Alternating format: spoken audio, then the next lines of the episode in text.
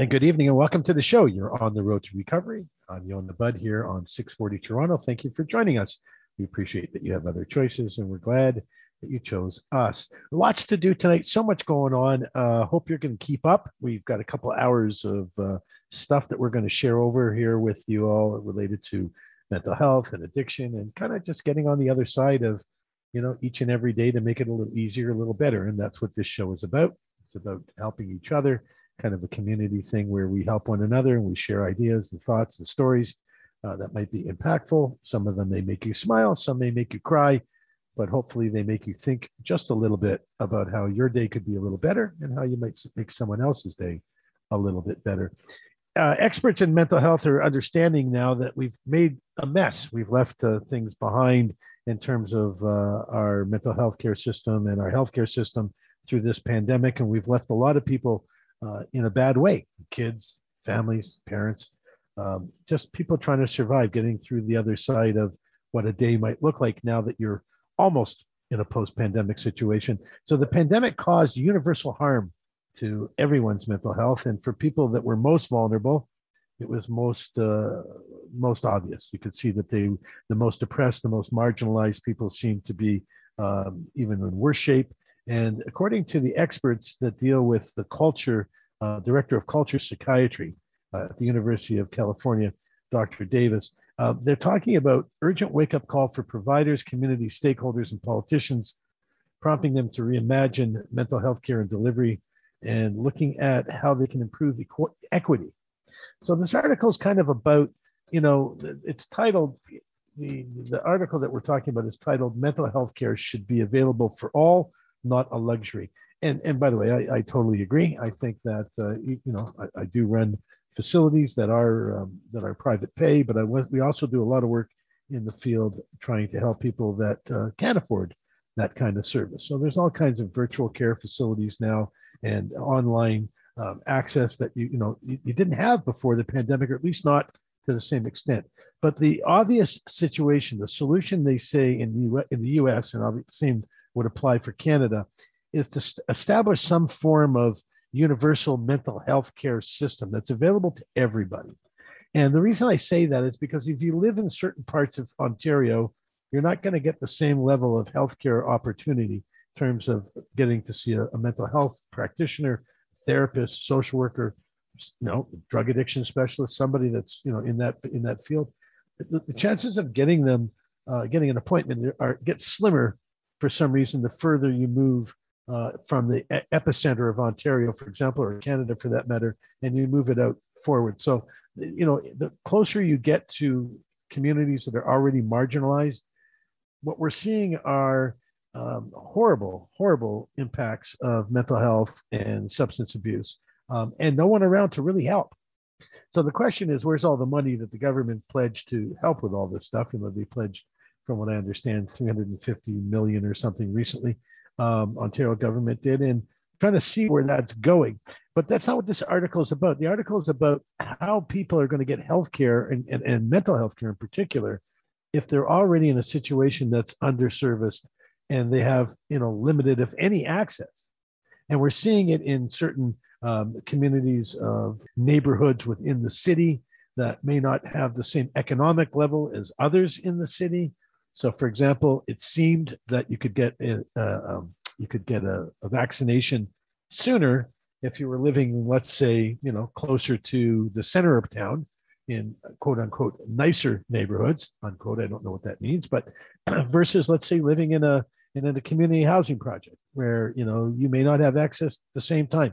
So that that in the mental health world means that there's a whole lot of people that need help. There's a whole lot of kids that are feeling depressed and anxious and suicidal. And by the way, it's not a privileged thing, right? So the kids that are coming from quote unquote privileged communities are suffering at a in a different way as same as the kids that come from less privileged communities, but they're they're suffering the same. They're suffering, you know, essentially in the same sorts of ways, right? So anxiety is anxiety, whether you're a rich kid or a kid that comes from a family that's struggling. Depression, the same, you know, low self esteem, the same.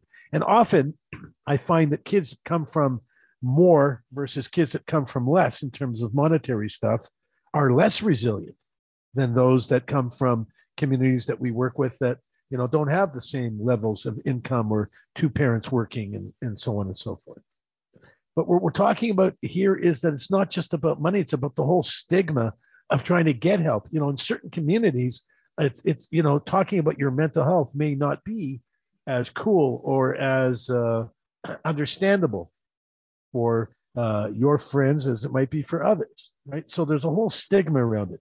And what we need to do is really need to focus on improving access improving the ability for people that need the help to get the help and to get more involved in the community healing aspects right? Because we're dealing with people who are going to be not well for a long time and it's going to be a drain on our system. It's going to be drain, a drain on our healthcare system and our uh, financial resources and so on. We need equitable mental health care now. It needs to be across all all uh, facets of life. Certainly, uh, we have to deal with the racism and uh, the inequities from different communities and so on. But essentially, by not providing some, you know, ubiquitous amount of care, in other words, everyone gets the same, regardless of what you come from we're going to see a huge problem here, a huge problem that we're not going to be able to handle, and one that's going to cost us a fortune in real dollars, and most importantly, in loss of life. So that's what I want you to think about. I want you to think about what we can do, you know, with within our own communities to make sure that those that are let, that are more vulnerable and have a little less get what they need and are able to sleep at night knowing that their kids and that themselves are able to deal with the things that keep them up and make them uncomfortable in their own skin. And that's just a quality of a function of good quality um, ability for someone to listen, right? It's all about listening. You know, talk talk therapy is where it's all at. Mindfulness is helpful, cognitive behavioral therapy, but just listening, having someone to listen, that makes all the difference in the world. Anyway, when we come back, we have a whole bunch more stuff to do. I want you to continue on this road to recovery with me. This is Yonah Budd, 640 Toronto. Okay, welcome back. You are on the road to recovery here with Yonah Budd. That's me. And uh, you're on 640 Toronto. Thanks for joining us. We're doing a lot of stuff. Hope you're keeping up.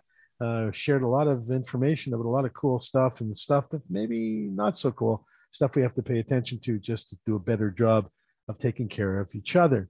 You know, that includes, by the way, our friends and colleagues and loved ones that are behind bars. So you're listening to a man who's not only a, a therapist and a, you know I, I, work on on radio and so on. I, I, I run facilities and treatment facilities, but I spent 10 years as a chaplain in an Ontario uh, facility, the Ontario Correctional Institute, as a volunteer, and um, learned a lot about the world of incarcerated individuals. When I was a kid and not acting very well, I had more than my share of time uh, fortunately just in local facilities, but not for very long, overnight at most.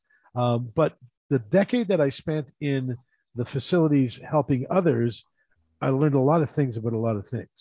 And one of the things I learned about is if you go to federal prison, you can get some of the best drugs in the world. They're a fortune.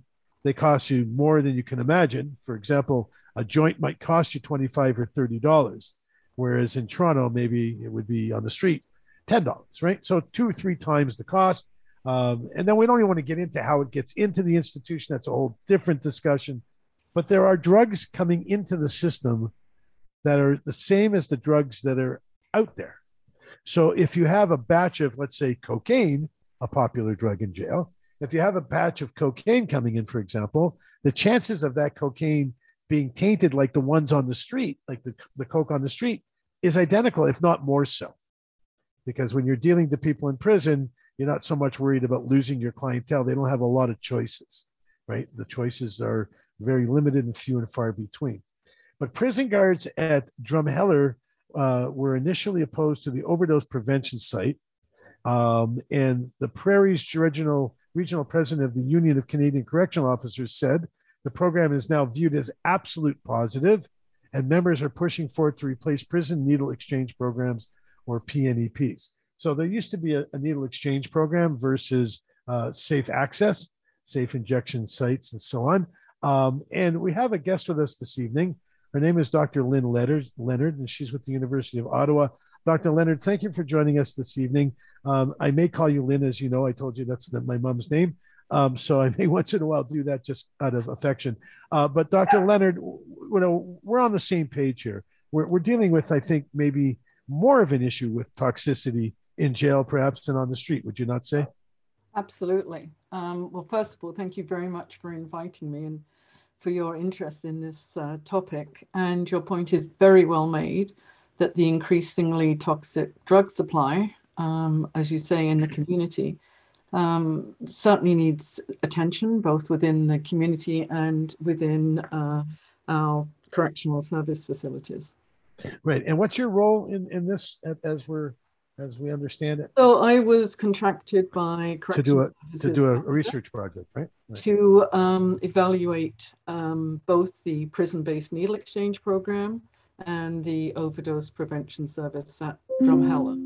So I wasn't contracted to compare them, but rather to conduct interviews to look at the feasibility uh, from the perspectives of correctional officers and other staff and acceptability among uh, inmates.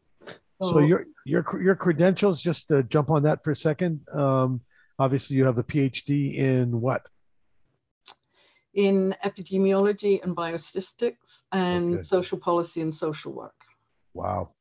It was a combined degree from McGill. Wow, smart lady. So, how is that now? Now that all the stuff that you're researching and you're finding, mm. um, is it pointing to, to, like? So, let me go backwards. Mm-hmm. Are we mm-hmm. are we seeing overdose issues in prison? And if so, we're not hearing about them, right? Um, that would be a question for Correctional Services Canada to give you the data. Okay. Um, but certainly, um, I mean, I'm conducting what are called qualitative interviews. Okay. So I just have some themes that I want to discuss with people, but essentially I'm listening. Um, and we expand the interview as they bring, as people bring up topics. So certainly the um, topic of overdoses in uh, while people are incarcerated was definitely top of mind for sure. So definitely they are occurring from the inmates' perspectives and from the perspectives of the correctional officers. I mean, I should say that these are non-fatal overdose events that I was hearing about. But um, my understanding is that Correctional Services Canada are, as we speak, collating data exactly on your point. Wasn't the um, wasn't the uh, needle exchange process wasn't that kind of brought on a while ago, uh, kind of more related to the HIV spread of HIV and other forms of uh, blood diseases like uh, um, you know the other forms of diseases that you can get from swapping needles, right? Hepatitis and so on. Um, uh, this this yeah, has been uh, around before the the tainted drug supply, no? Oh, absolutely, um, absolutely. I mean, the the goals of the prison needle exchange program are to reduce the multi-person use or the sharing of mm-hmm. non-sterile needles, and of course their overall number in circulation in in CSC institutions. But also it had um, the other kind of more enhanced objectives, perhaps, to increase opportunities to provide health teaching, uh-huh. health promotion, engagement in treatment such as opioid yep. agonist treatment. Yep. But you're quite right to reduce the transmission of bloodborne viral infections, including HIV and hepatitis, and to reduce the occurrence of skin infections related. Oh, never even thought about that. Well, I was shown some uh, jail rigs. Yeah. Um, and also shown the associated uh, infections that arose from that. Oh my God. Um, and clearly, that's not good for the person experiencing those injuries, that trauma. Um, and it's also a drain on the health services within the institutions. So several, several interrelated objectives for the prison needle exchange program. But you're absolutely right. You know, in the current context of the really poison drug supply, which is having a terrible toll on Canadians um, of all genders, ages, yep. yeah. social locations. Um, it, these two interventions have become really paramount and really, really essential from my point of view. What surprised you?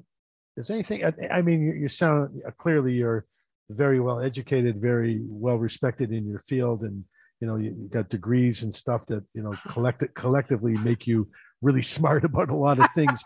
But what what Sure what? No, well, sounds good anyway, right? But but but what did what what surprised you? You obviously have depth and experience. What what did you go into with with this um, that you walked away going, wow, you know, I I had no idea, or you know, that was you know surprising, or you know, like what Mhm. caused you to go, wow, if anything? I think my very first reaction was uh, people's willingness to speak about this with me.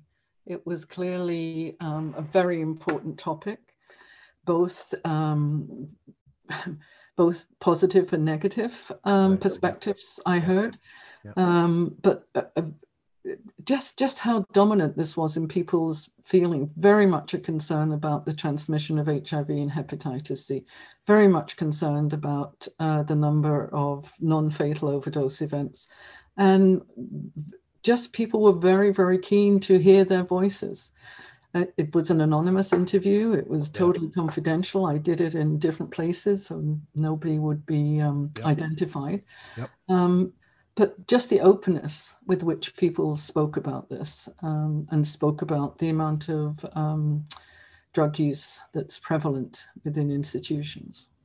You also noticed uh, we only have a little bit of time left here, and Yeah. you're, you're definitely have to have you back because I love the I- love where you're going and where you where you are learning this stuff is really kind of right up my alley. But the set the study showed that 30 inmates used the um, the OPS the uh, the, the, Yes. the, the the needle exchange program 798 times between July 2019 and February 2020. Um, is it is the idea of being able to bring this thing forward is it going to allow this the stigma or the risk of being locked down if you're caught as a user like what about the protection for those coming forward we got about a, less than a minute um, how do they keep from you know prison uh, repercussions so to speak Um, uh, uh, obviously, that was one of um, my concerns in, in speaking with them. I did ask if they had experienced any different behavior than uh, perhaps other people who were not participating in the program. Yep. Um, n- no. Um, their colleagues in the on the range, in the cells, in the houses, were pleased that the uh, use was taking place outside of the ranges and outside of the living arrangements. Um, and the most of the staff were very pleased equally that it was taking place out of the ranges uh, and it's taking place in the health services program. So I can only say that I think um, it's got a lot of potential. Um, nobody told me that they had been ostracized in, in any way. Good. And in fact, perhaps one of my unintended um, experiences was hearing how people really enjoyed the waiting time. So the idea is you go to the uh, service, you have 10 minutes to complete your injection, and 20 minutes is for observation. good And it, it crossed my mind that perhaps 20 minutes waiting there, um, being with a nurse outside the cell door, yeah that might put people off. In fact, it was seen as a really positive experience warm and cozy right and and that it brought the issue of addiction you know so much more prominently. And people had this protected time with the nurse outside of the um, service who's sitting there for 20 minutes also um, observing them. And they use that time for protected one-on-one time to talk about addiction to talk about substance use disorder. And just even amazing. having one based in the institution kind of raised the consciousness the visibility of substance use disorder talking to Dr. Lynn Leonard. She's with the University of Ottawa studying, uh, you know, needle exchanges and safe injection stu- facilities in the prisons. One of the one of the heroes that's out there trying to make a difference. We'll have her back again for sure. When we come back, we're going to do a little bit more stuff. We're almost getting to the end of the show, but uh, come on back and join us on the road to recovery. Yonah Budd here, 640 Toronto. And welcome back to the show. Thank you for joining us. You are on the road to recovery. This is Yonah Budd here at 640 Toronto in the studio with Heather and Natasha and whoever else might be in there sneaking around. And uh, got a lot to do tonight, as you know. Uh, we're talking about stuff that makes a difference, hopefully, for uh, the future of others that are dealing with mental health, addiction, crime, you know, the things that make us, you know, toss and turn a little bit at night. This is a situation for sure, which keeps me tossing and turning as a substance abuse therapist and crisis worker Um, healthcare over handcuffs is the article. BC first to decriminalize simple drug possession. Now, if you've been paying attention to any of the shows along the way here, um, you'll know that we've talked about this uh, quite a lot in terms of the decriminalization of simple supply drugs for the benefit of uh, not, you know, putting people who are um, have addiction disease uh, in the way of the criminal justice system, perhaps, and perhaps direct them more towards help and recovery, but at the same time giving them an opportunity to not kill themselves while going along the way of trying to meet the needs of their compulsion addiction or whatever is driving you through your difficult day. And that's really what it's it. That's really what it's about, right? You really have to understand that patients that we see that have issues with substance abuse or gambling, texting, sexting, eating, not eating, all that kind of stuff, right? It's it's just about making the pain go away. Someone once said to me, "Why do people drink so much? And why do people get high? And come on, they, they really need to be using fentanyl. They know it's going to kill them." And I just looked at them and I said, "You know, if you had a wound on your leg that was so painful, it was throbbing, you would pretty much do anything to make that pain go away." They look at you and they go, "Yeah, yeah, for sure, yeah." Imagine every day of your life when you wake up, that's what that pain feels like, but inside and not on your feet and your hands, but on the inside, on your guts, on everything that makes you who you are. So the federal government announced that starting next year, British Columbia will be the first province in Canada to decriminalize possession of small amounts of illicit drugs for personal use. We'll get into that in a minute. The decision comes after BC government requested an exemption under the Federal Controlled Drugs uh, uh, Substance Act. We talked about that some time ago as well. Uh, starting in the 31st of January 2023, BC adults found to be carrying 2.5 grams of certain drugs, including opioids, cocaine, methamphetamine, will not be subject to arrest or charges, and the drugs won't be seized. Instead, police will provide information on available services as requested, uh, support in connecting them with other services, and so on. Decriminalizing the simple possession of drugs is historic, brave, and groundbreaking it's a first line, first real step in the fight to save lives. And um, the provincial health officer from that area, Bonnie Henry, um, has been a longtime advocate of decriminalization. And she says today's an important day. It's hard to believe that we have actually gotten, we've actually gotten here. Um, well, the possession of personal use law was rarely enforced by police. Um, Henry says the exemption is less about legal consequences than reducing stigma. The province had requested a four and a half gram proposal used, or excuse me, requested 4.5 gram personal use exemption from the federal government. And the co founder of Moms Stop the Harm, her name is Leslie McBain. She's concerned about the cumulative effect of 2.5 grams versus 4.5 grams. And her and I are going to have that discussion right now because she's my guest. Leslie McBain, welcome and thanks for staying up to play with us tonight. Thank you very much for having me. It's a pleasure. So, you know, you and I are going to get into it here because we're kind of on the same side and, and we're sort of, yeah, no, we're totally on the same side. I have concerns, of, you know, I'm an, I'm an ex gangster and ex gang, you know, like I understand how this can be played out the wrong way too. Uh, and I'm thinking to myself, okay, two and a half grams, you sling that in half grams, you get you know $75 a half gram on the corner of the street so you could carry around so the young slingers the young guys and gals out there that are slinging dope uh, for them uh, this is kind of a, a, a, gateway to dealing little bits of drugs maybe not huge bits of drugs but little bits of drugs on an ongoing basis. I, I, I assume that the bc folks have kind of looked into that as the possible downside of this thing because it's probably the only downside right? Is how it's going to be abused um, how did that come along in your discussions with anybody, if it did at all, Leslie? It really hasn't come up uh, as as a major issue. Uh, we look at it more that uh, people who are dependent on on drugs, uh, the drugs you listed, especially you know opioids, meth, um, cocaine, and ecstasy, ecstasy, MDMA. Uh, those folks uh, for those folks, 2.5 grams is very, very small. Uh, if they are dependent, they may need three times that amount to not go into withdrawal, to keep uh, balanced in the way that they do and are. Um, our concern is to keep people people who use drugs safe.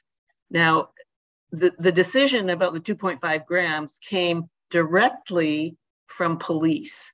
And I, have been in meetings this morning and I've been in chat with uh, uh, the Ministry of Mental Health and Addictions federally and provincially. And we know this to be true.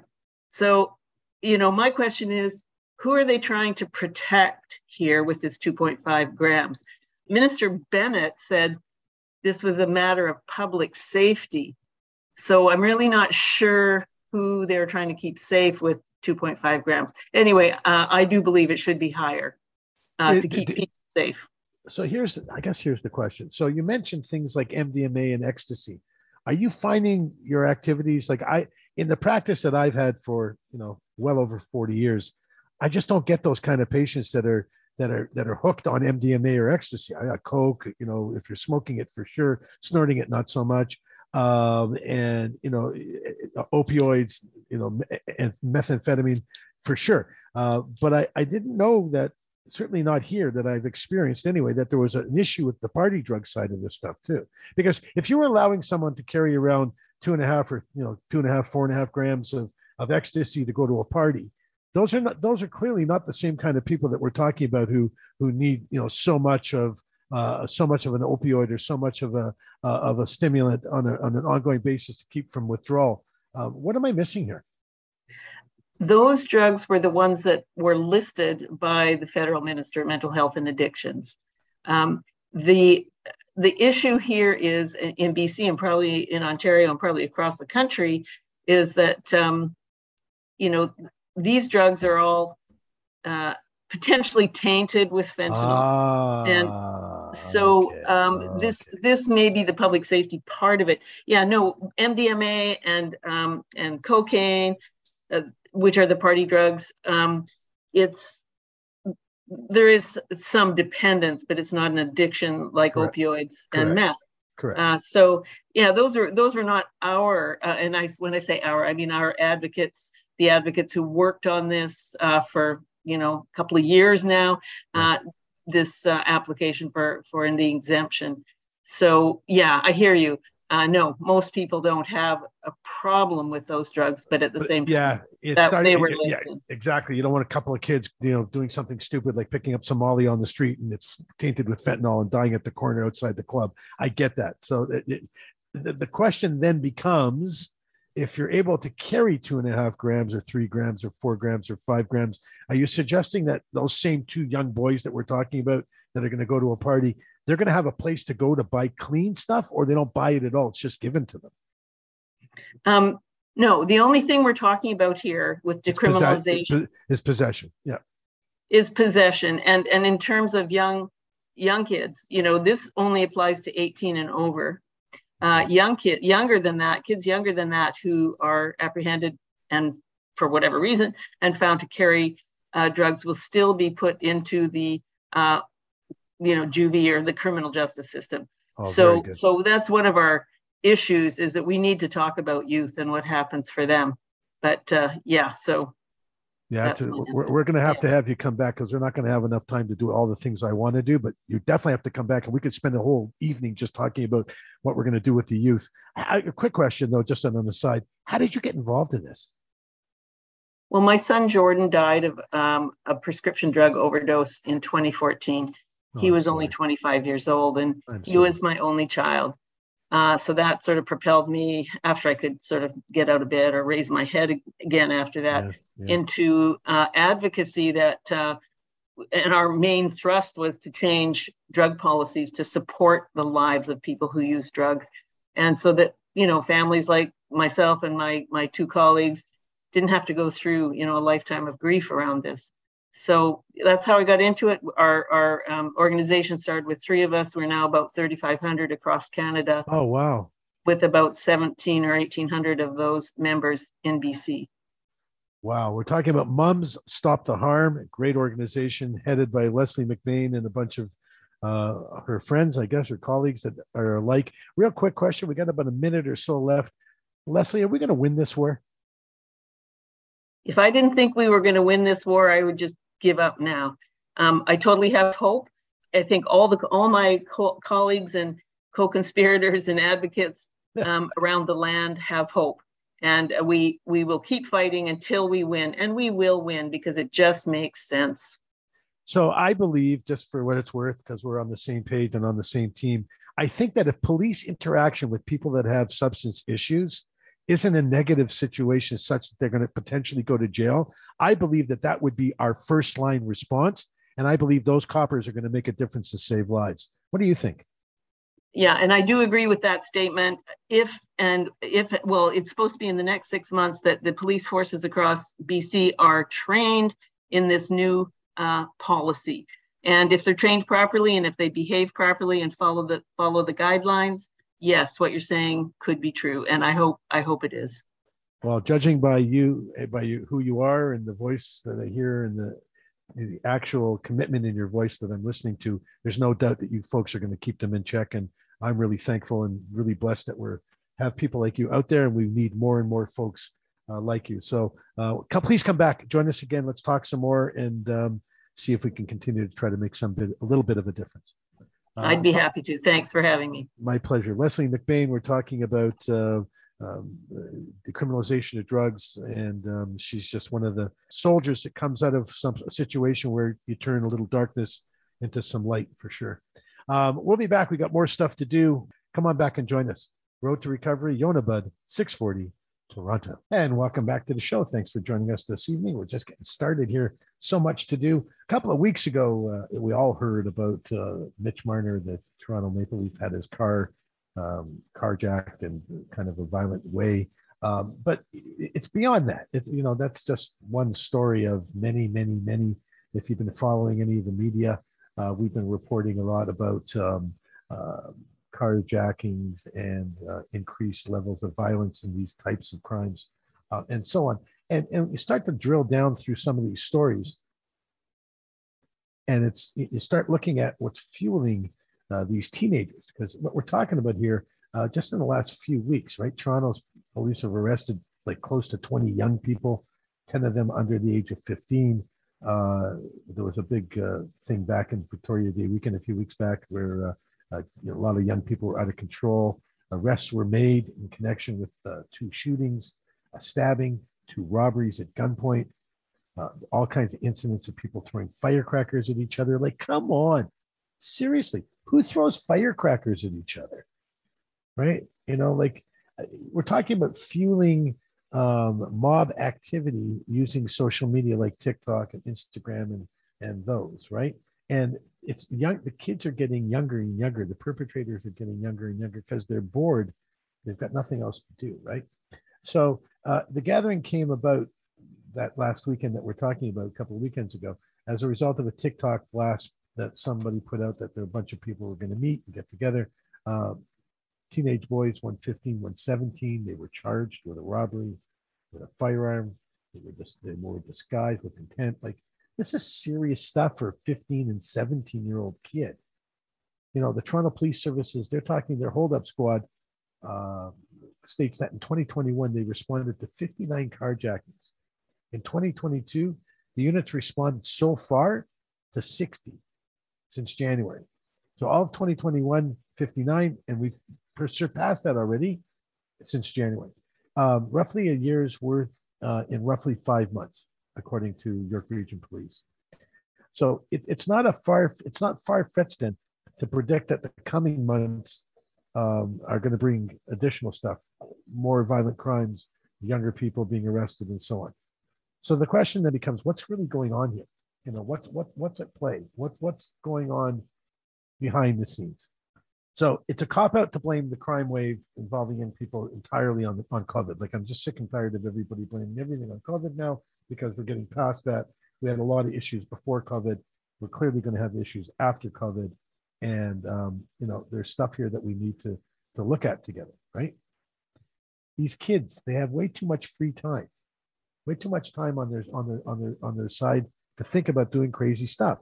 So the the problem then becomes, how do you how do you circumvent this? How do you get into the middle of this? Well, let me tell you a story. I had a young a young person uh, a patient, uh, new patient now, come to me and tell me we, we met and uh, virtually, and he was talking to me about being stuck in a mob environment. He, he was invited to a beach party down at uh, at the beaches area.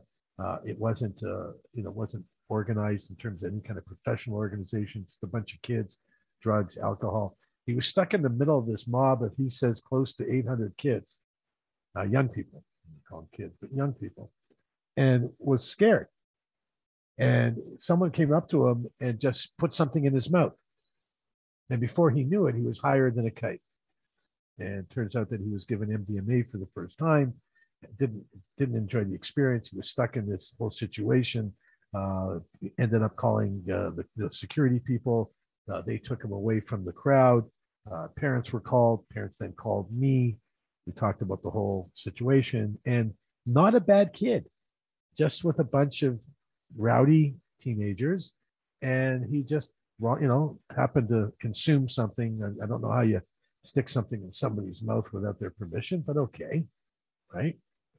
But this whole event was fueled. He said he was sitting at home with his friends. They were just playing video games at like 9:45 on a on a Saturday night, and suddenly somebody sent a message over TikTok, big party at the beach.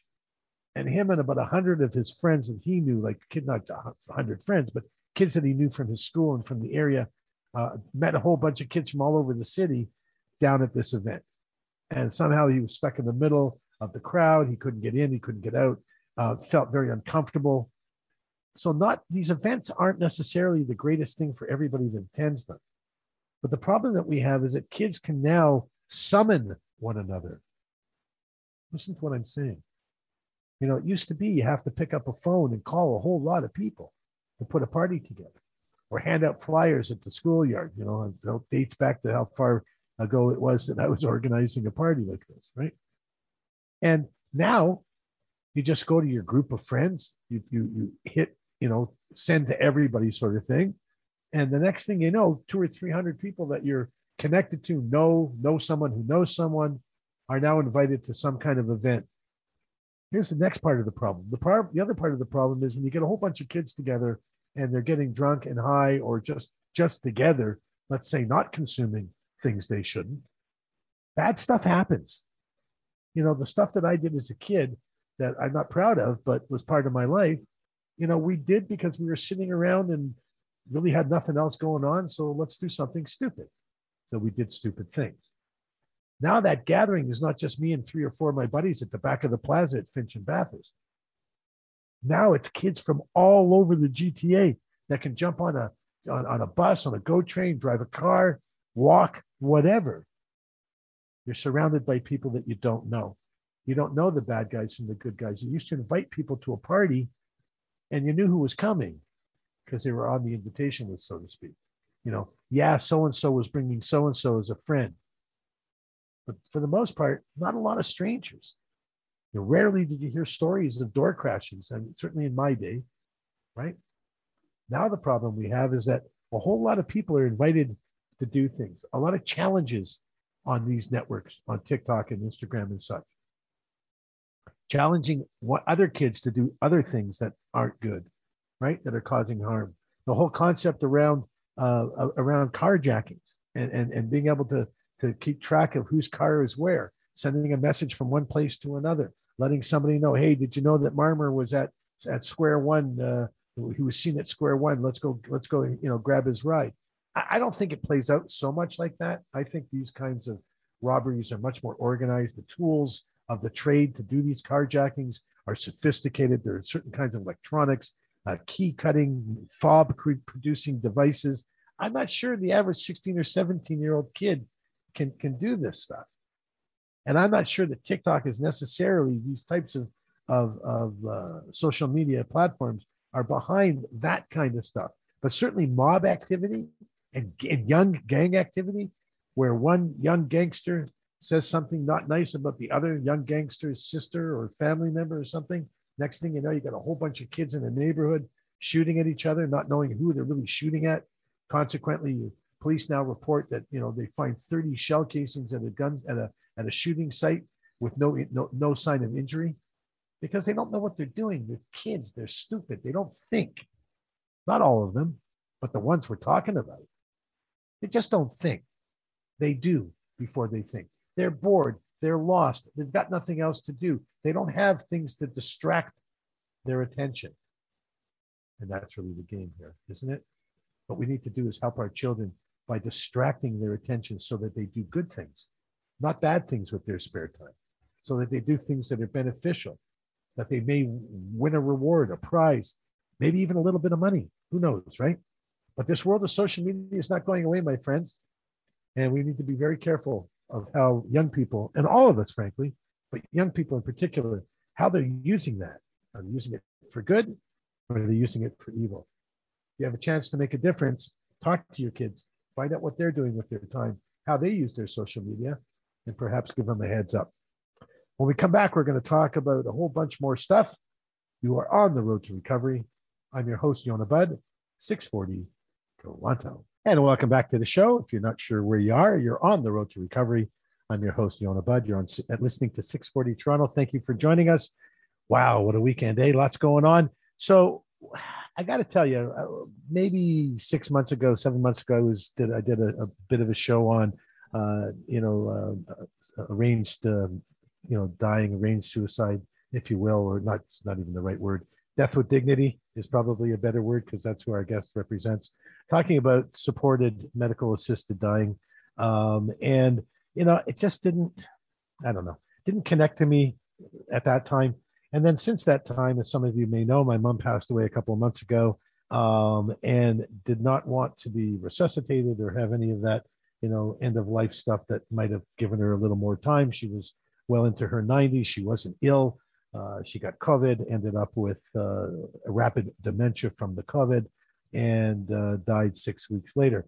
But we went through four and a half weeks of assisted dying. Um, you know, we had palliative care people on a regular basis from uh, the Temmy Latner Center. My father was, uh, you know, trained shortly and quickly on how to administer medication. Also, a man in his 90s.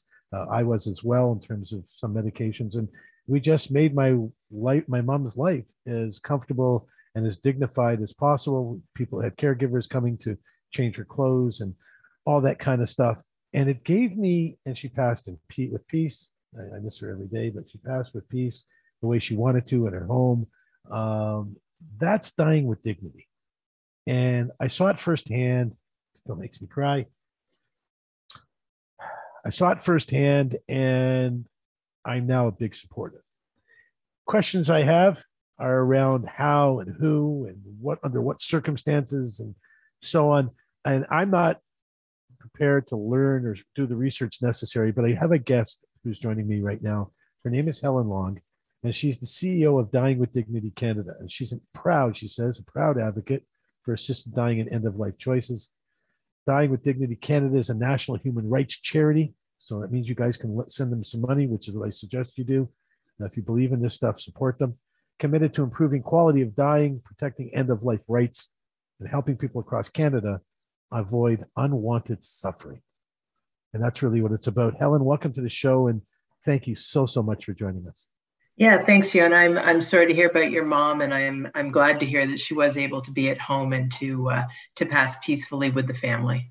Yeah, thank you. I appreciate that. But interestingly enough, people don't understand that there are palliative care programs available from certain hospitals uh, that, that you don't have to pay for, and it's you know not so hard to arrange. And these doctors and nurses that come out like you, I'm sure, based on the work that you do, are just a different breed of cat. They're just a different breed of people. Tell us a little bit about your um, your organization, kind of how it came about, and and, and the, maybe some of the struggles you've had, and so on. Yeah, so Dying with Dignity Canada was actually formed in 1980, so over 40 years ago. Uh, and at that time, uh, there was a small group led by a woman named Marilyn Seguin who really wanted people to be able to make whatever choice they wanted to around their end of life. So, looking at what we call assisted dying. And just for clarity, I want to note that palliative care is a specific type of care um, that's given to help alleviate suffering and support someone as they're dying. Assisted dying, which is the legal term that the government uses, uh, is when you are assisted to your death uh, through the work of a clinician. Um, and there's a full eligibility process of that. But they are two very different things. Some people have both. Some people have palliative care and then they have an assisted death, um, but some people don't. But I just want to make sure people understand there is a bit of a distinction there. I appreciate I, I do appreciate that. Thank you. Yeah, no worries. So our organization basically started advocating for assisted dying back in the 80s. Um, there were, you know, as you may know or, or listeners may know, a number of cases. Sue Rodriguez um, was a woman with ALS in the 1993 who went to the Supreme Court to try and uh, get her her right to die um, because her suffering was intolerable. And uh, with ALS, you know, you you are generally uh, declining fairly rapidly. Yeah. Uh, and she she lost in a very narrow five to four margin. Now, years later, uh, in 2015, the Carter case, Kay Carter, um, went again to the Supreme Court and uh, she said, you know, I would like an assisted death. And the Supreme Court at this time, you know, took a, another look, I think a harder look, and recognized that denying people the right to have assistance at the end of their lives if they needed it uh, was a violation of their freedom. So uh, assisted dying became legal in 2016, and it has since expanded the eligibility criteria just last year in March of 2021 to include people whose deaths are not necessarily what we call reasonably foreseeable. So originally your death had to be reasonably foreseeable. Uh, that's no longer the case. So that's kind of where we sit today. Okay, so that opens up a bunch of questions for me. By the way, p- people need to understand 86% of Canadians support that Carter decision. Uh, yeah. That's, a, that's an outstanding number. And um, the death eligibility requirement that was introduced last year uh, also, and, and, according to Health Canada, 80% of Canadians who seek assisted death have also access have also accessed uh, palliative care. So there is a, a definite blend there. I, I, have I have like so many questions. Um, you know, it just like we'll never get through it all in one show, but you're definitely if you're open to it and I don't embarrass you, you'll hopefully come back. Um, the threshold to qualify that, that that's you know I'm I'm an I'm an observant Jew. I you know I'm an Old Testament guy. Um, not that that should impact anything that anybody's listening to, but for me, it's that whole you know you're in the hands of your maker thing, and that threshold to qualify.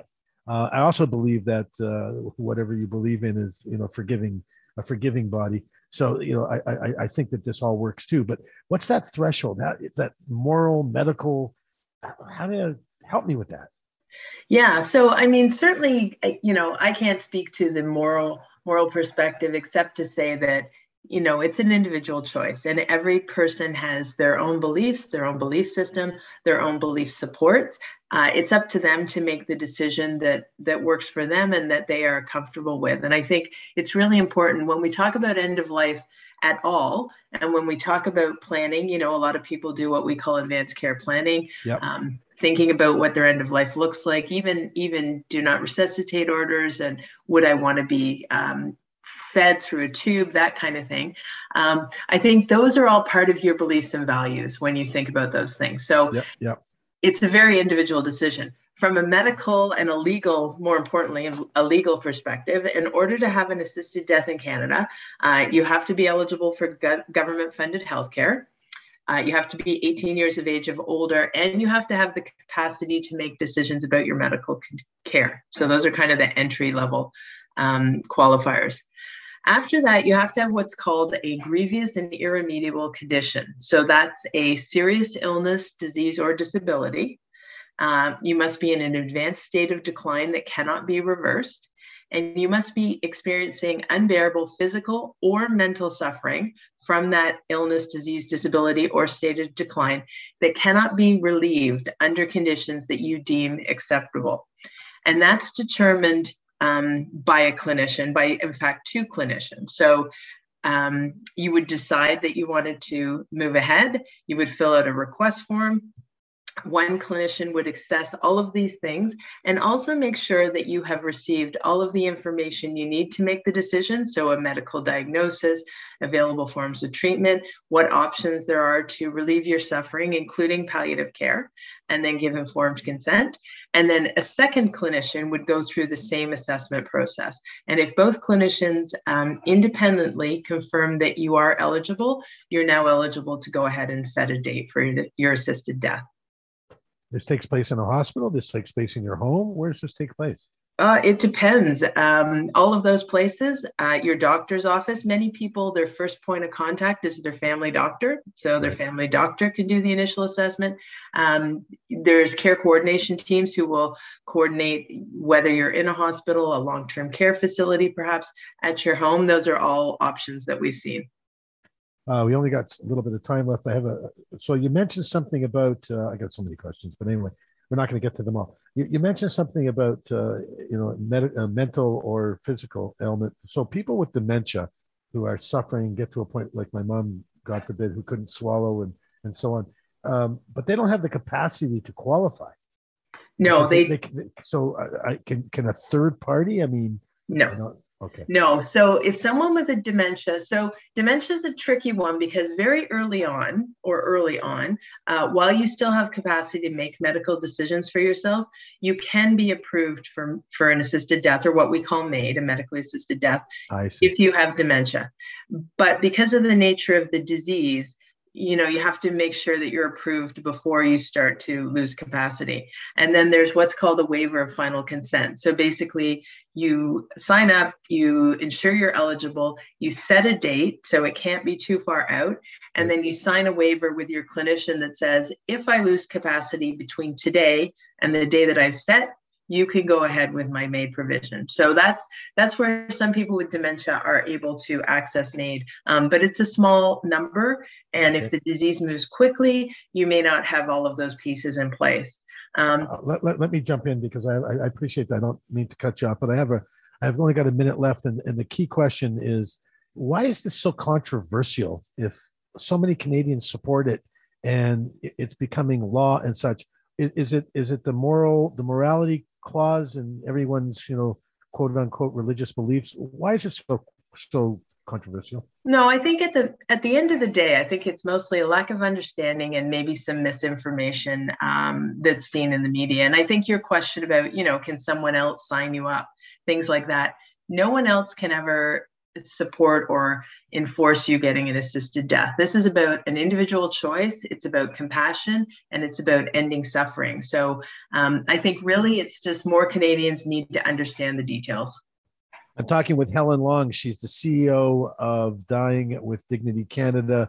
Um, it's so incredible to know that this organization exists and that people do have choices. We'd love to have you come back some other time and talk about this some more because it seems like this is going to be the way things are going to go into the future. Hopefully, for those that are in a place of suffering and just want to end it with their family around and the comforts of their own home, maybe with the you know the smell of something they enjoy or their puppy on their on their chest, and kind of close their eyes and go away.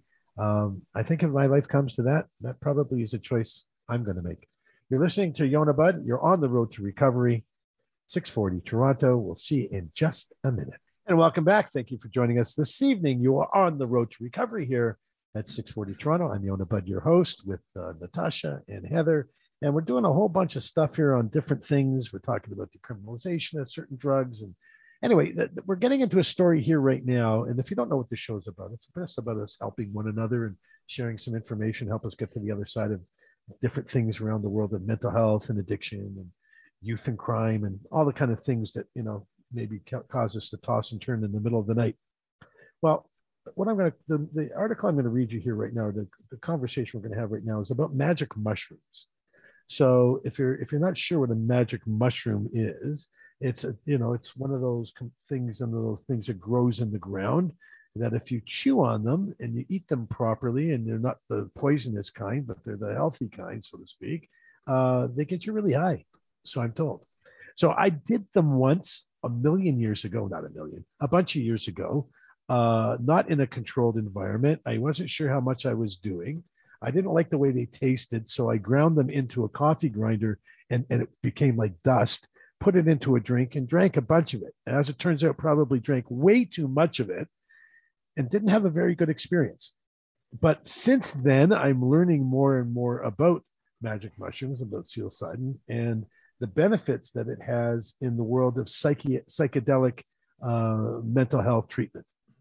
And if you're not sure what that means, that means that we're now starting to understand, and probably have been for a long time. It's just we're trying to make it mainstream now.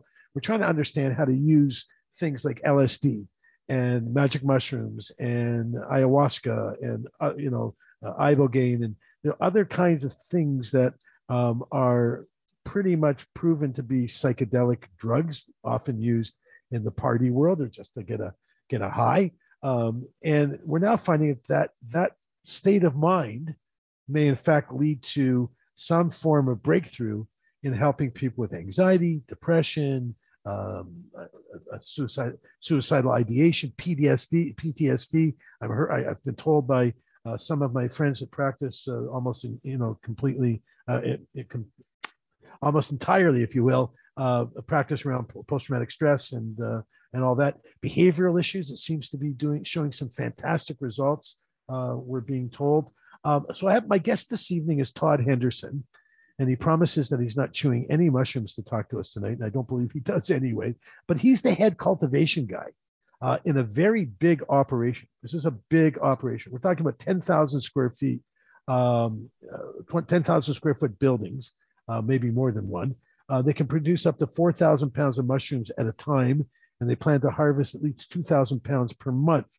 So um, we're going to talk to him right now and find out where what's going on back in his company. It's called Optimi, O P T I M I, Optimi or Optimi Health Corporation. They're Canadian based and they're a uh, psilocybin producing mushrooms and uh, functional mushrooms for clinical trials and so on. Todd, welcome to the show. Thank you, Yonah. I, am trying to get that psilocybin thing down. It always, uh, it always, uh, it's always easy to say magic mushrooms because I don't have to pretend to actually know what I'm speaking about. Um, so you're the guy that grows it, but give me an idea what kind of led to all this. Um, and I, I guess, needless to say, you're part of a group that has been advocating for this, uh, the manufacturing and use of this for mental health? Yeah. Um, so Optimi is uh, a fairly new company. We were licensed through Health Canada to produce and sell psilocybin containing mushrooms and mushroom mass uh, for medical uh, purposes, for clinical trials, et cetera, for various things like you talked about depression, PTSD, anxiety, uh, behavioral issues like currently there's 105 active psilocybin clinical trials going on for all these different issues. So it's exciting to see where it's going. Uh, as for how did I get into this? Well, I'm uh, I'm Métis uh, by heritage, Cree Indian, and uh, okay, it it was uh, it was part of our heritage to yeah. forage and yep. use these mushrooms in in medicinal the medicinal part of, of health and healing, ceremony and ritual. And it's been going like that for hundreds and hundreds of years. So I'm just the next generation carrying it on. Wow. That's a great, that's a great story, brother. You know, that, you know, you just to not, and I guess without getting into too much philosophy around that, but to be able to take a, a traditional medicine, if you will, or a traditional uh, practice from your very deep and very long and very rich heritage and see that now spill over into the non-aboriginal communities in a way that they're now starting to recognize that the stuff that your ancestors their ancestors and their ancestors ancestors have been doing forever um, it's got to be a good feeling. It, it it certainly is. Like it's exciting to see you know that the world I, I, mean the chinese were leaders in this stuff 3000 years ago right? Yeah, yeah. and the aboriginals like there's no record of how long they've been doing it except for yeah. you know generationally passed on. And you hear the stories and you understand the way it's come about. And, yep. you know our older my older generation above me they're they were definitely adamant about somebody in our generation carrying this on. And i guess i was just the torch holder. So, so did, did you did you i mean have you been a, a cultivator of different things for years or is this something because this is fairly new right? So if you were you have how long is how long have you been growing mushrooms and you know what did you use them for before? Uh, well i i learned when i was 15 16 years old on uh, uh, the Grouard Indian Reservation near High Prairie, Alberta, and uh, so I've been I've learned to cultivate and I've been growing them for over 30 years now. Wow. And do, and you and primarily for ceremonial use, I would think.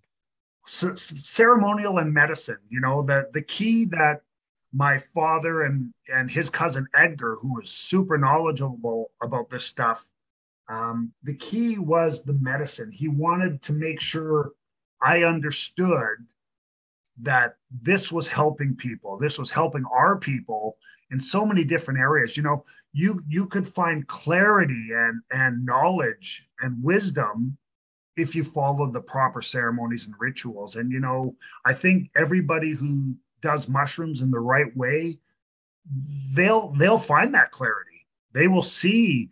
I, you know, the first time I tried them, I I saw life in a new light. Like it was like a fresh start. You know, things were completely different in my mind.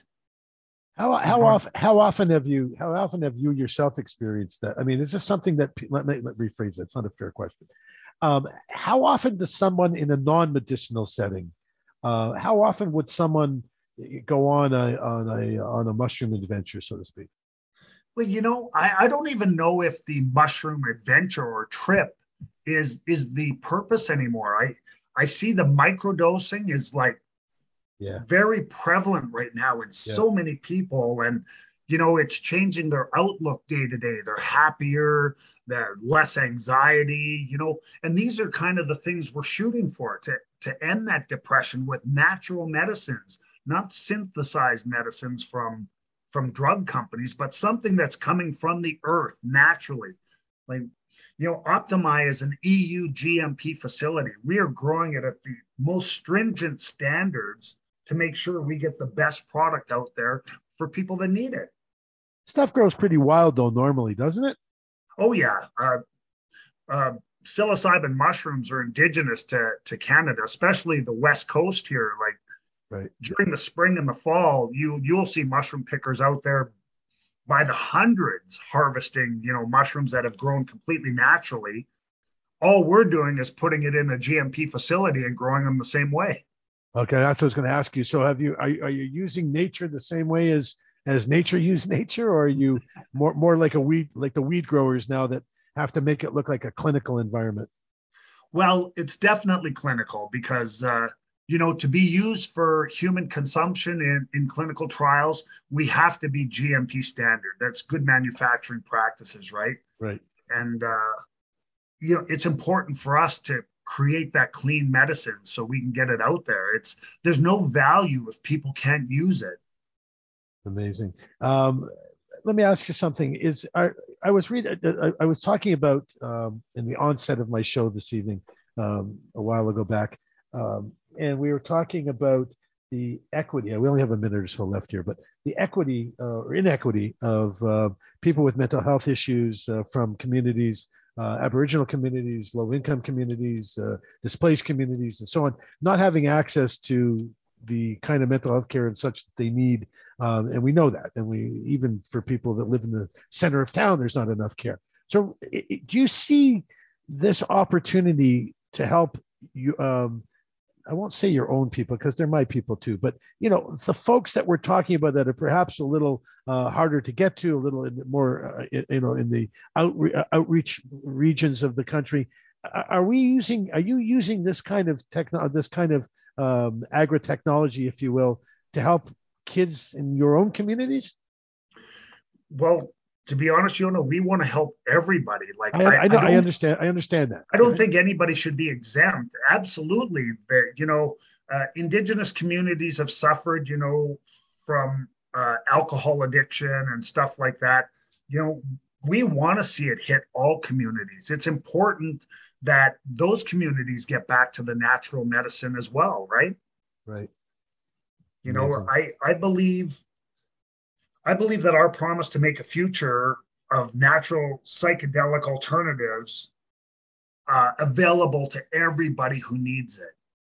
You know, we don't want to make it uh, put it out of touch. You know, we don't want it to be something that you know only certain people can get. It has to be available to everybody who needs it.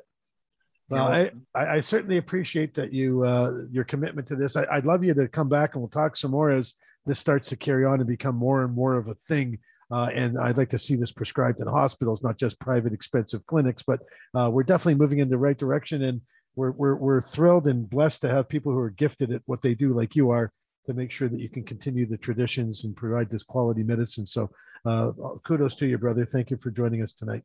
I appreciate when, that, Yonah. Thank you. My pleasure. When we come back, we're going to talk about the difference in communities. Well, uh, prisons, drug con- safe and supervised drug consumption sites inside the prisons.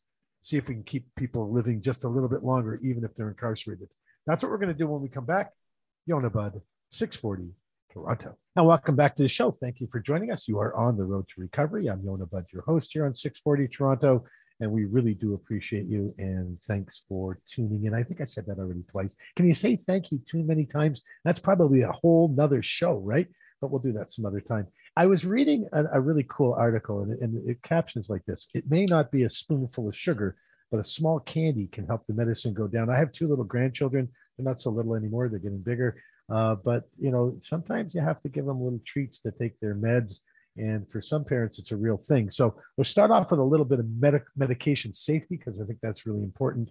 Um, so they suggest here that you place all medications in a locked box, put them in a place. Yeah, you should be paying attention. If you have children, come on, pay attention, or they come to your house to play, you should be listening. You have the neighbor kids over sometime. Okay. Place your stuff out of the kids' reach. Okay. All medication in its original child resistant packaging, which, by the way, for old folks is a challenge too. I'm here to tell you. Store the medication as directed. For example, if it says room temperature, room temperature in the fridge, in the fridge. If, if don't put stuff in the fridge just because you think it's going to last longer, probably not a good thing. Receive a bottle of pills with a different color, shape, size than you're expecting. Make sure you make sure it's the right, right medication. If you're not sure of the amounts or combinations of meds, ask your physician or your pharmacist. You should probably do that when you pick the meds up, right? Um, so that's these are the kinds of things you need to pay attention of, and keep a list. By the way, keep a list of all the meds that you have on site uh, for your kids. You know when they took them and uh, how much of it they took. But we do have an expert joining us this evening. Her name is Jane Darch. Welcome to the show, Jane. Thank you. Uh, and Jane is a certified child life specialist. So the first question I have is the uh, maybe not so obvious to everyone, certainly obvious to me. What is that job? Sure. Um, so my role at the hospital is to help children to cope with the stress of being hospitalized, and our focus is play and child development. We know children learn best and can cope with stress when they're prepared for the experience they're going to have at the hospital. So, our role is to help prepare children for tests and procedures and to help them to cope with things like learning to take medication. That's amazing. What hospital did you do that at? Um, at the Hospital for Sick Children in Toronto. Oh my God! So you are in the you are in basically the Harvard of medical care for doing what it is you're doing. It's I believe one of the world class hospitals uh, uh, at this time of of our uh, of our life, right? That 2022, it's considered one of the top world class hospitals, I believe. So are you Jane? Are you a nurse? Is that your background? Um, no, my background's in child studies and, and education. Interesting. What a cool job. Mm-hmm. So how many of there how many of these kinds of people like you are there? We probably have a close a team of close to 25 people. Wow. All of us work in different parts of the hospital and I work for the solid organ transplants program. That's amazing. Okay, so let's get to some of the questions here. Um, kids, they, they get stressed out when they're taking their medication. Uh, how do parents make it easier? I know it's I know that there's you know psychology around you know keeping your cool so that if you're cool your kids will be cool and they won't freak out uh, what, what can you share in terms of how, you, how do you get kids to take meds that taste yucky or look like they're not going to be fun sure. So there's um, some strategies we use with with children here at the hospital. One of the ways that we do it is that we're able to teach it with um, different sizes of candy. So for example, um, starting a child learning to swallow something that's whole and solid um, with a candy as small as a nerd. So teaching wow. children how to put water into their mouth to wet their mouth first and then put the candy in and then learning to swallow something. Children often think that because it's a, a hole and they don't chew it, that they can't swallow it. So some of the um, education we start with is that your body is able to swallow and what's your esophagus and what's its job and how do we how do we swallow things um, often children first experience with uh, meds is here at the hospital they've never had to do it before so there's that sort of initial education of your body is is capable of swallowing because we swallow saliva over 600 times a day. Wow. And and so um, do you explain like swallowing a nerd? I never thought of that. They're small enough that that would go down easily. I'm going to tell my wife I don't have to chew them anymore. I'm just going to swallow them whole. But the the the uh, so do do some of the psychologists suggest that you're explain to the kids what medications they're taking. Um, so as you're teaching them to swallow, is that I mean, are, are they at you deal with kids at an age where they're able to identify and understand what they're taking and what they're taking it for? Yes, um, because it that's one of the ways we empower children. If they understand what it is they have to do and why they have to do it, chances are their compliance is going to be higher because it gives them a sense of mastery and control. Right. They don't really have a choice about taking life saving medication, but where we can, we give them choices about things like um, what will, as you mentioned, meds taste yucky. So, um, can we find a way to help with the aftertaste that some of these meds create for children? So, using things like a popsicle or a cold drink of water or washing away the taste with something they enjoy, like chocolate milk, as an example, right. um, can help children be more compliant with needing to take those.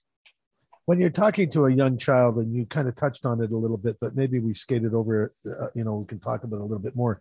Uh, kids feel like they're afraid they're going to choke on something solid. Um, how do you have that discussion?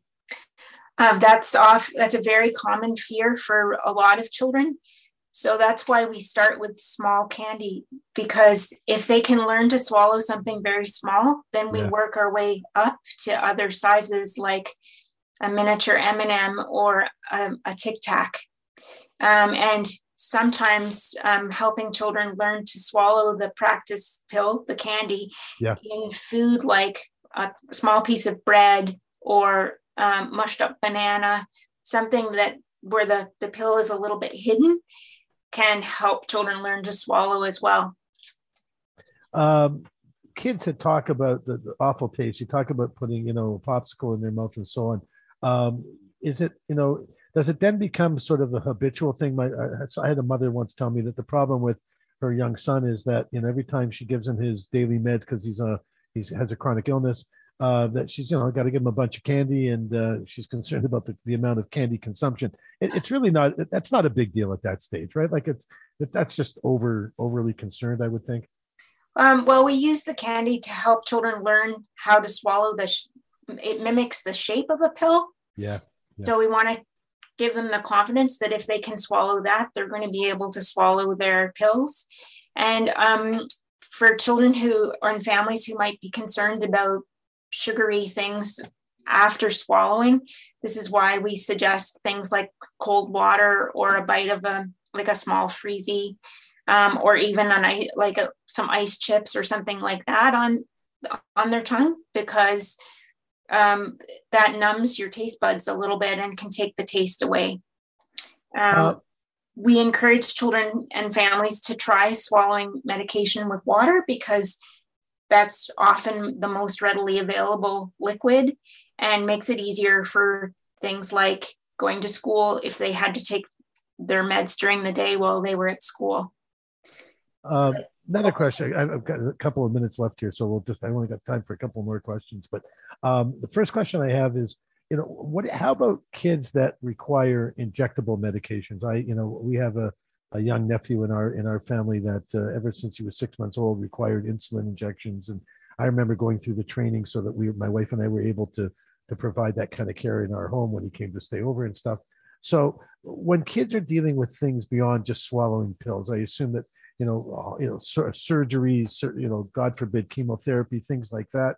Um, how do you how do you get there with a kid with a child? Like, take me through that a little bit again, it's the education around why do we need to take this medication and working with children on, on what are the steps, what's going to happen um, so that they're prepared, and then providing some simple, maybe some simple distraction strategies. So, um, can they um, hold a caregiver's hand? Can they use um, like a stress toy, something to squeeze, or can they distract themselves with a favorite game on their iPad or something like that?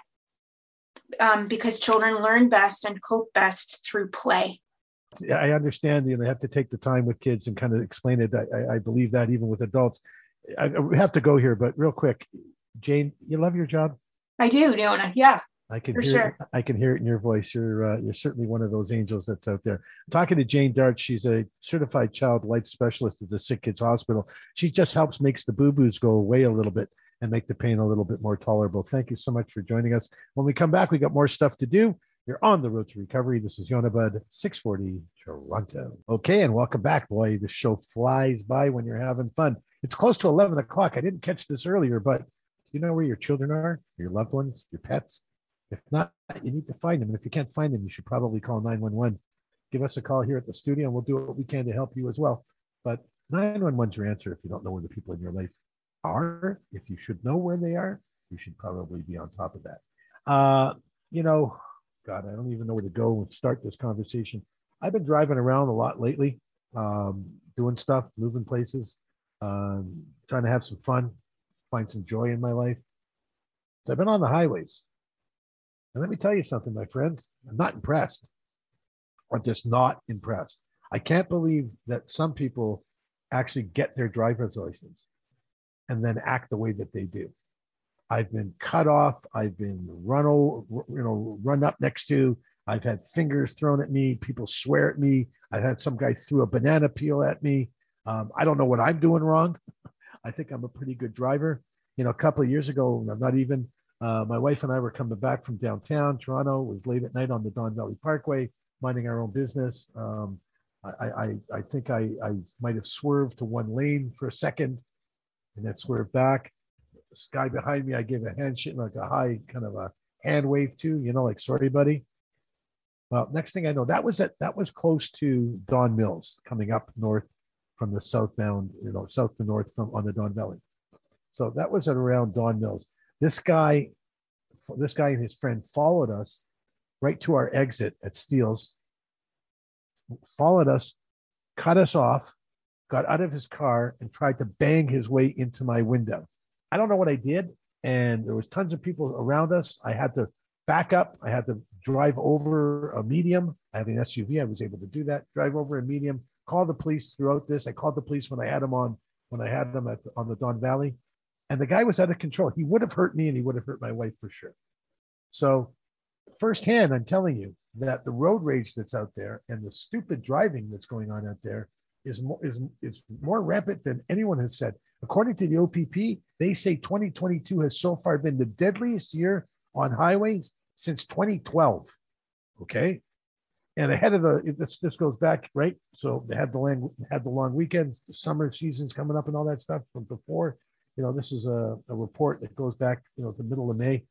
The provincial police say 2021 marked the worst year in 10 years, right? Uh, OPP said two driving behaviors stand out the most driving in, inattention, people not paying attention. How many people have you seen texting on their phone when you're driving? Put up your hand. Right? There's a lot of you out there. I got both hands and both feet up right now. I see it all the time. And then I ask myself, should I honk and roll down the window and say, hey, buddy, put the phone away, man? Right? We're not doing a good job. Driver inattention linked deaths are up 79% over this time last year, according to the OPP. Alcohol deaths, for example, have seen a 36% increase. Still nothing to report. Still nothing to be proud of, right? Why people still get high and drink? I don't get it. I just don't get it. There's so many other options. We know so much about the consequences. We know so much about what you know what's going to happen. You're not going to get a slap on the wrist. You're going to lose your license likely. And if you're a kid, and you're under 30 or 25, it's going to cost you a fortune if you can keep your insurance and keep your license. You're not going to be able to afford to drive. I have patients of mine that are in their early 20s that are paying $10,000, $10,000 a year to drive a car. Like that's ridiculous because of uh, because of being inebriated behind the wheel. Two of them because they were inebriated with with marijuana. So my, my point is, my friends, we're not doing a great job out there on the streets, not, not at all. And when it comes to fatalities due to speeding, the figures are not as far off from last year's mark with 27 deaths so far this year, 15 seatbelt deaths, people are putting their seatbelts on. That's a good thing. We're, we're definitely buckling up. But the road rage and the and the um, inebriated driving, the you know intoxicated driving under the influence, is is out of control. Uh, what are what are we all thinking? That you can have three or four beers and drive home? No, you can't. You can smoke a joint at a barbecue and at your brother-in-law's and get back in the car with your wife and kids, and you'll be okay. I, maybe you'll be okay, but chances are, if they swab the inside of your mouth, you're going to get arrested. So plan for your fun, right? Plan for your activity. Plan to do the things you need to do in a way that makes it safe. And when you're on the highways and you're on the roadways and people want to cut you off or cut in front of you, let them go. Don't get into a battle with them. You're going to lose even if you win. You don't know who's got a gun. You don't know who's going to cut you off. You don't know who's going to come and bang on your windows like I had to experience. Those people would have hurt me for sure. Like no, no doubt in my mind if they would have gotten into the car. When you drive drunk or you drive high or you drive stupid, what's driving stupid? You know what driving stupid is. I'm sure right now your wife, your husband, someone's looking at your loved one, your part, your partner, someone is in the room with you going, Yeah, man, he's talking about you. You don't have to be the fastest guy on the street, honestly. You can take a course for that and rent a vehicle and go do that on a track. And to be aggressive and to get there five months, five minutes sooner and potentially put other people's lives at risk, it doesn't make sense. There's no upside. I'm, I'm open to the upside, right? I'm open to the upside of these kinds of things. So let's just do a better job of handling ourselves on the roads, not getting involved in rage activities, slowing down, and not getting high or drunk and getting behind the wheel. That's all I ask. And maybe these numbers will come down. We got a lot of stuff going on next week. Hopefully, you're going to be able to make it. Make sure you put it in your calendar to join us next week at nine o'clock. We'll be back on air and here on 640 Toronto, doing more of what we do. I love you guys. You're the best audience ever, and we do appreciate your time and the fact that you choose us. And we hope to see you next week. And uh, yeah, man, have a good week. Remember, love the one you're with, hug the people that are closest to you. And like my mom used to say, if you don't have something nice to say, don't say anything at all. We'll see you next week. Peace.